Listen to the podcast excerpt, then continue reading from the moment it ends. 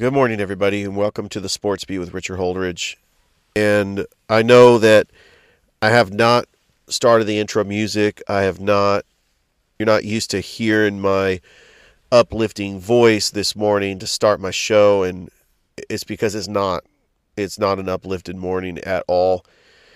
Last night in the Buffalo Bills Cincinnati Bengals game, Damar Hamlin collapsed on the field. He was taken to the UC Medical Center at the University of Cincinnati, and he is still in critical condition this morning, and it's been a really rough night.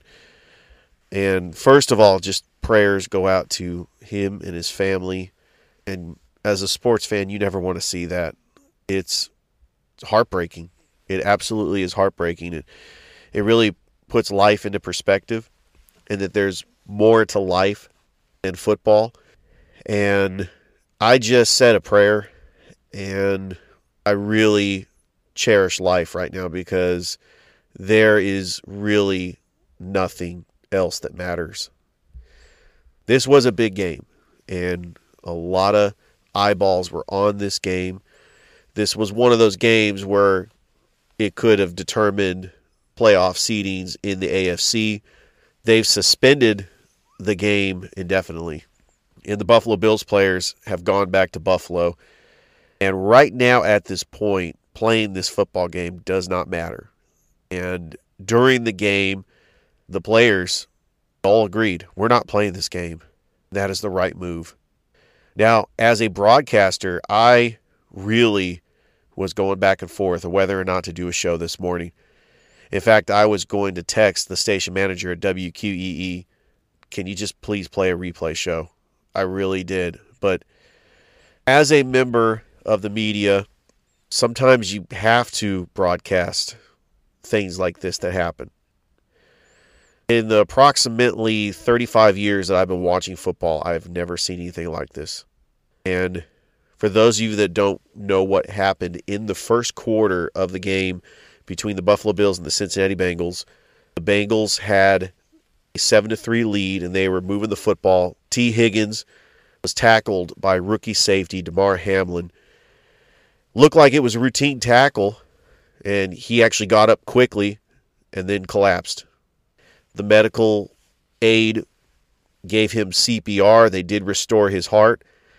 And right now, the latest word, and I'm this is going to air on at two o'clock, and I'm trying to give you the latest updated status on safety Damar Hamlin because you know I am doing this early in the morning here on this Tuesday, January the 3rd. And it's really hard. It's really hard to do this show. But I know that we all love sports. I love football. But right now, it doesn't matter. Right now, let's just hope for the best news possible that Damar Hamlin, a 24 year old young man in the prime of his life, could wake up from this and live a normal life. We've seen scary injuries on the field all the time. Just recently, Tua Tagovailoa, Ryan Shazier a couple of years ago. We've never witnessed anything like this. And I know that sometimes, you know, I try not to get emotional. But as a broadcaster, you've got to keep it professional. And what can you say as a broadcaster that's not going to be insensitive. First of all, the first thought that comes out of your mind should not be are they going to finish this game? That does not matter right now. Yes, there will be a season. It will go on. We just don't know when. We don't know if they are going to just postpone this game and it ends in a tie, where the Bills and the Bengals play 16 games we have no idea. And it's really not the thought process on everybody's mind. And, you know, I was, as I was doing my show prep, I was preparing to talk about Tulane and USC, how Tulane came back from a 14 point deficit, talking about LSU's dominance over Purdue, talking about the Rose Bowl, which was right before this game, Penn State winning the Rose Bowl, and then Mississippi State, an emotional win for their late head coach, Mike Leach. It's just so much sports to talk about this morning, and it is all secondary right now. It is all secondary. And of course, this is going to be a very short, condensed show because I really don't want to get into the details about this.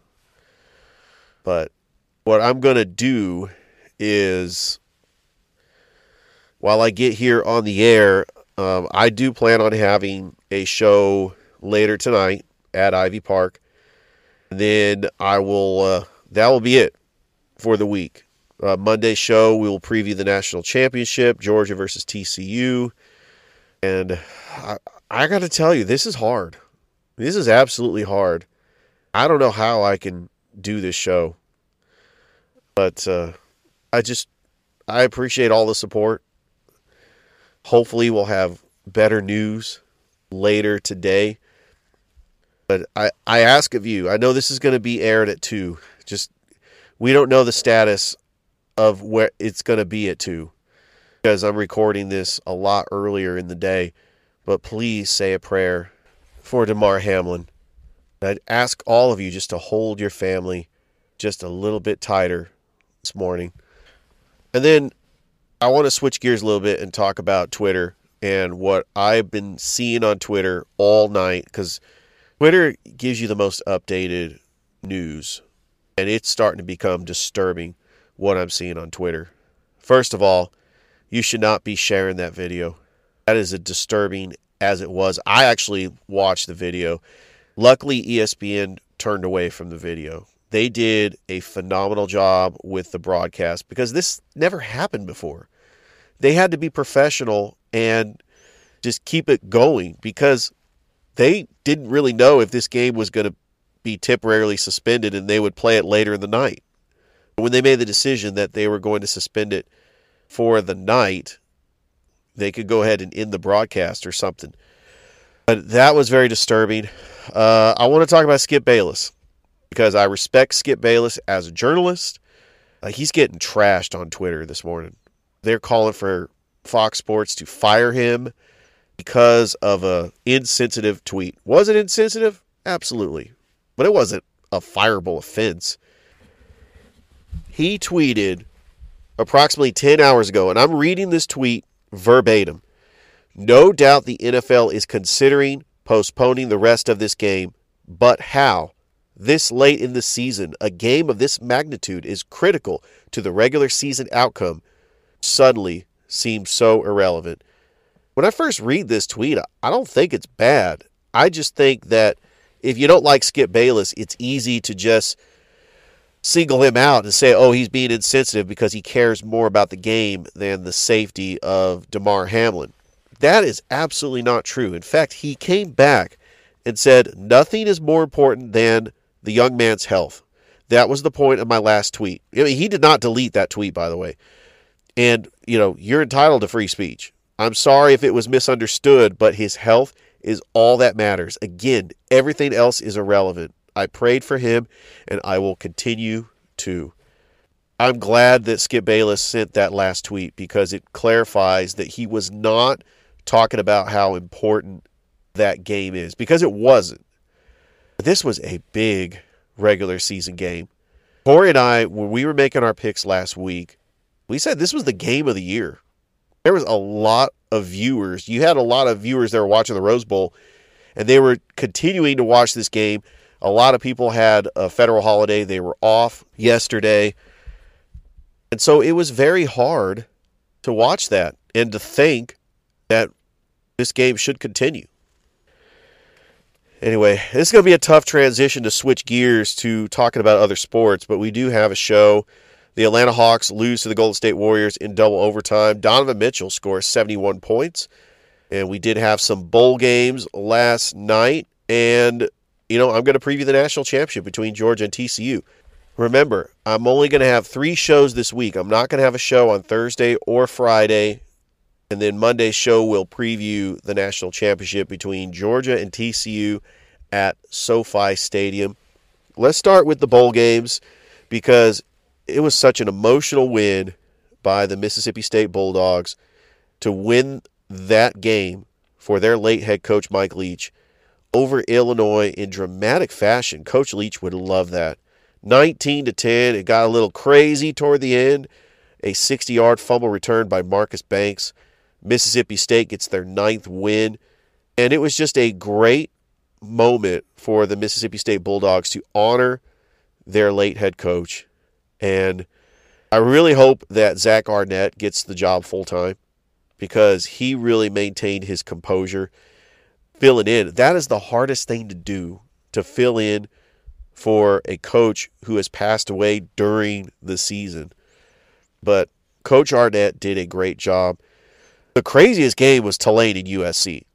I cannot believe Tulane, who only won two games last year, they win the Cotton Bowl. And once again, a non power five school shows up in the biggest stage. And Tulane was down 45 to 30. They come all the way back with six seconds left to go. Alex Bauman, a six yard pass from Michael Pratt. And the Tulane Green Wave get a huge win over USC and another double digit lead blown by Lincoln Riley. Remember, he blew that 31 to 17 lead over Georgia in the Rose Bowl a couple years ago. But a great win for the Green Wave. All right, LSU, they continued their dominance, taking on teams from other conferences 63 to 7. I think the LSU that is one of those bowl games that's going to catapult the LSU Tigers to be one of the top 10 teams in college football next season. Because you look at their losses, Texas A&M was an anomaly. Florida State was in the beginning of the season. They got blown out by Tennessee, but that was when Tennessee was hot. And then they lose to Georgia in the SEC championship. LSU was right there as one of the top teams in college football.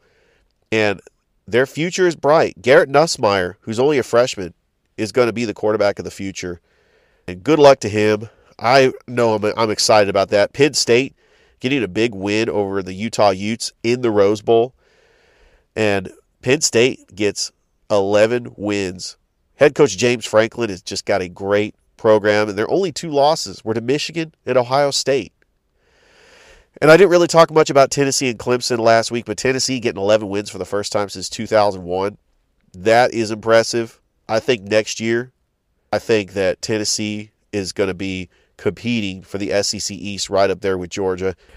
All right, so Bryce Young, Will Anderson, and Jahmyr Gibbs have all made it official. They have all declared to enter the 2023 NFL Draft. Bryce Young is expected to be the number one overall pick. Right now, the Houston Texans would have that pick. And Will Anderson is projected to be the number two overall pick in the NFL draft. And the Chicago Bears could definitely use a pass rusher. They were not all that great on defense. And how about the Alabama Crimson Tide possibly having the first two picks of the NFL draft go number one and number two? Then Jahmyr Gibbs what a blessing. This running back from Georgia Tech entering the transfer portal and having a great season for the Alabama Crimson Tide. And Alabama is going to be back next year. They got a pretty easy schedule. They have the number one recruiting class. Nick Saban and the Crimson Tide are not going anywhere. Last night in the NBA, you had the Knicks beating the Suns 102 to 83. You had the Lakers beating the Hornets 121 to 115. The Cleveland Cavaliers beat the Chicago Bulls 145 to 134 in overtime. Donovan Mitchell makes history, breaks the Cavs all-time scoring record for a single game with 71 points. And what a great performance by Donovan Mitchell. The Indiana Pacers, they are starting to look like a playoff team in the East. They defeat the Raptors 122 to 114. The 76ers beat the Pelicans 120 to 111 you had the Brooklyn Nets. How about those Nets? 12 straight games that they have won, and they are peaking at the right time, beating the Spurs 139 to 103. So, anytime you have two superstars playing at the highest level, that's the key ingredients to win a championship. And Ben Simmons is a very good role player as far as a on-ball defender. And I think that Brooklyn needed to make a coaching change. Jacque Vaughn has got in there, and Brooklyn is now a title contender. I think the Brooklyn Nets are the odds on favorites to win the NBA title. Can they beat Boston in a seven game series? Absolutely. Because Brooklyn has two future Hall of Famers.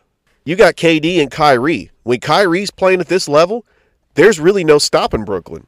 You got the Dallas Mavericks beating the Houston Rockets 111 to 106. The Minnesota Timberwolves, they knock off the best team in the West 124 to 111. All right, so the Atlanta Hawks, they go up to the Chase Center in San Francisco. They lose to the Golden State Warriors, but it was a very well contested game. This game took place at 10 o'clock at night on NBA TV. The Warriors were able to win 143 to 141. But this is the valiant effort that you want to see from your Hawks, a team that is going to fight with the defending champions. They're playing in a hostile environment in Golden State, and the Warriors usually don't lose at home. So I was actually more impressed with the loss. And it's going to get tougher because they have to go up to the Golden One Center. They just got to travel up I 80 and go up to Sacramento. And so I'm familiar with this area because it's my old neck of the woods. They're taking on the Kings for part of this road swing. They're going to take on the Kings on Wednesday, taking on the Lakers on Friday, and then the Clippers on Sunday. A nice West Coast trip. And if you are a Georgia fan and a Hawks fan, if you make it out to California early, just go out and see the Hawks taking on either the Lakers or the Clippers that weekend. And wrapping up the NBA scores, the Trailblazers beat the Detroit Pistons 135 to 106. The Miami Heat defeated the Clippers 110 to 100. College basketball after UConn being dropped by Xavier the other week.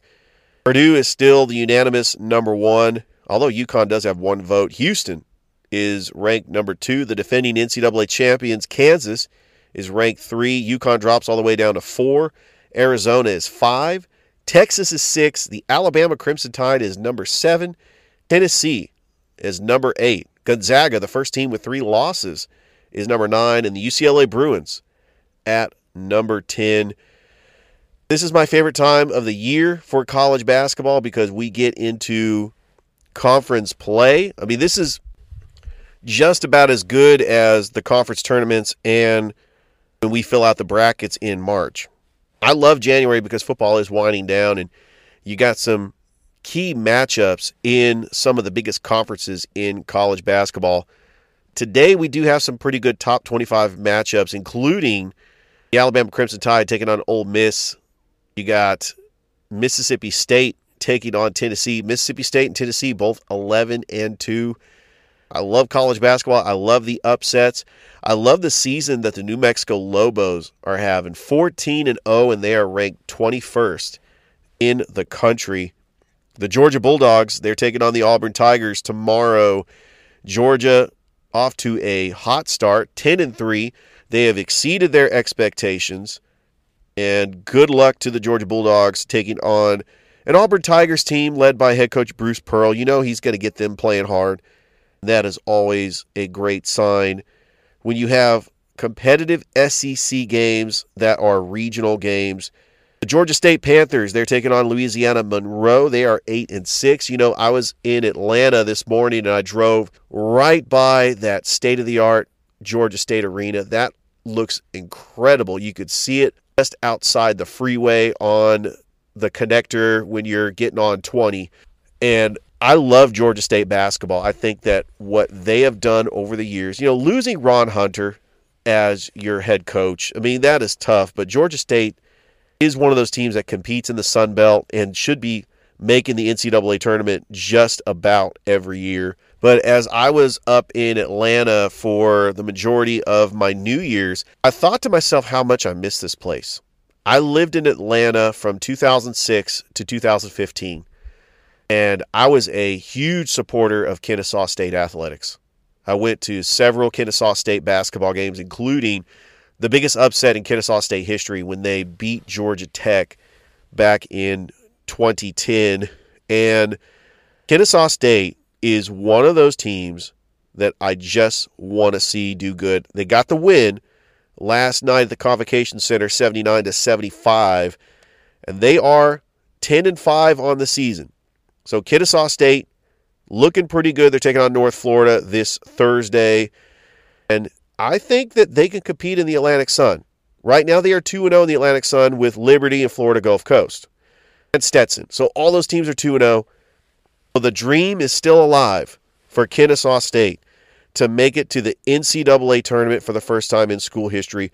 Wouldn't that be something? Because they have a very good fan base. Kennesaw State is one of those schools in the North and Metro Atlanta area that has a large enrollment, a lot of alumni, and they just love Owl athletics. All right, so I just want to remind everybody that I will have my national championship preview show on Monday. And this is my early predictions for Georgia and TCU. Georgia is favored by 13 points. TCU, what an incredible run that they have had. They are the first non traditional power to make it to the national championship since I want to say Virginia Tech back in 1999. Now, TCU has had some great runs. They do have two national championships under their belt, but it was in the 1930s. TCU used to be in the Southwest Conference. They were with the SMUs, the Texas A&Ms, Texas, Baylor.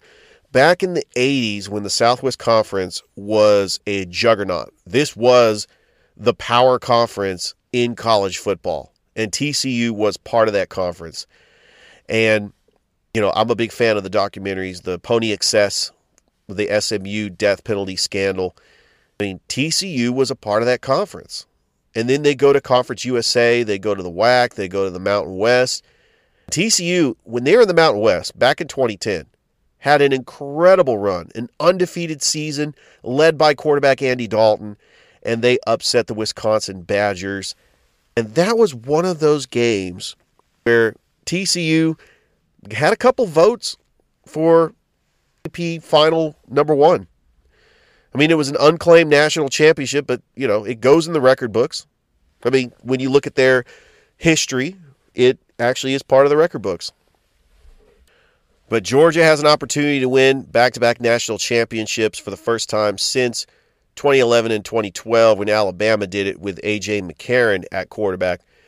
Look, Stetson Bennett is the reason why the Georgia Bulldogs are here. You have to remember Stetson Bennett is a sixth year senior. He is 25 years old. He's the same age as Lamar Jackson and Josh Allen.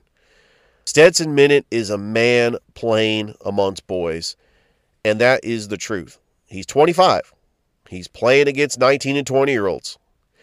When you get to that age, you get mature and your physical attributes, you know, they are actually a little bit better and you also have better self awareness. Right now, it seems like he is an NFL ready quarterback that is making great decisions with the football. And he is older. So he is playing with a bunch of 19 to 20 year olds. The question is we can't call Georgia a dynasty just yet. Is Georgia a dynasty? That's the question. But we can't call them a dynasty just yet. Because I want to see Georgia win a national championship without Stetson Bennett at quarterback. I don't think Georgia's going to three-peat next year. If they win the national championship this year, they should be preseason AP number one. But I still think you have Alabama, LSU, Tennessee. I looked at Georgia's schedule next year. Their non conference opponents are actually not that tough. They got to go to Tennessee.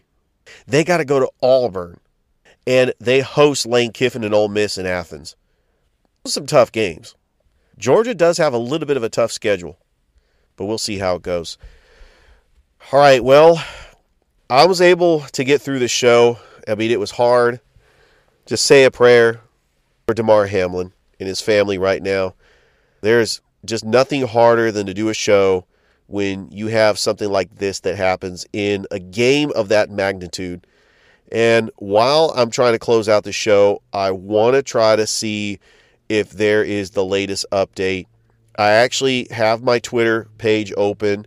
I'm looking at my news feed.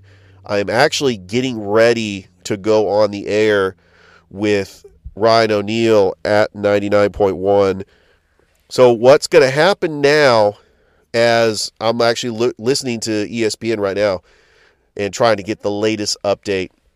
I'm going to go ahead and close this show. I'm going to run this show for about 30 minutes. The rest of the hour, we're going to play the best of show. And it's going to be a part of a condensed show that I did yesterday. So stay tuned for that. And after that, it will be time for Braves Country Baseball with Mac McGee and the Armchair Quarterbacks. I got to tell you, thank you so much for just listening. This has really been tough. This is one of the toughest days in my broadcasting career. And I I love doing this, but I'm not trying to make it all about me. Please understand where my heart is. I am a religious person. I said a ton of prayers last night for Damar Hamlin and his family. I know that he can pull through this with the strength of God and just we are all united and praying for Damar Hamlin and right now the game of football does not matter. I mean, I've been saying that to myself all night last night. So don't forget that I have my live show at Ivy tonight. That is going to air on Wednesday's show and then Thursday and Friday is going to be a best of shows and then I will see you back Monday as we preview the national championship between Georgia and TCU. Hope everybody has a great rest of your day. Say a prayer for Damar Hamlin and his family, please, right now, and and hopefully we'll have better news. And I will talk to you later. Bye, everybody. You are listening to the Sports Beat with Richard Holdridge, broadcasted on WQEE 99.1 FM The Key from 2 to 3 p.m. Monday through Friday. This is a local podcast that covers Columbus sports and beyond. If you would like to hear more of this podcast, you can download us on Apple Podcasts, iHeartRadio, or Spotify, wherever you get your podcasts. And I hope you have a great rest of your day.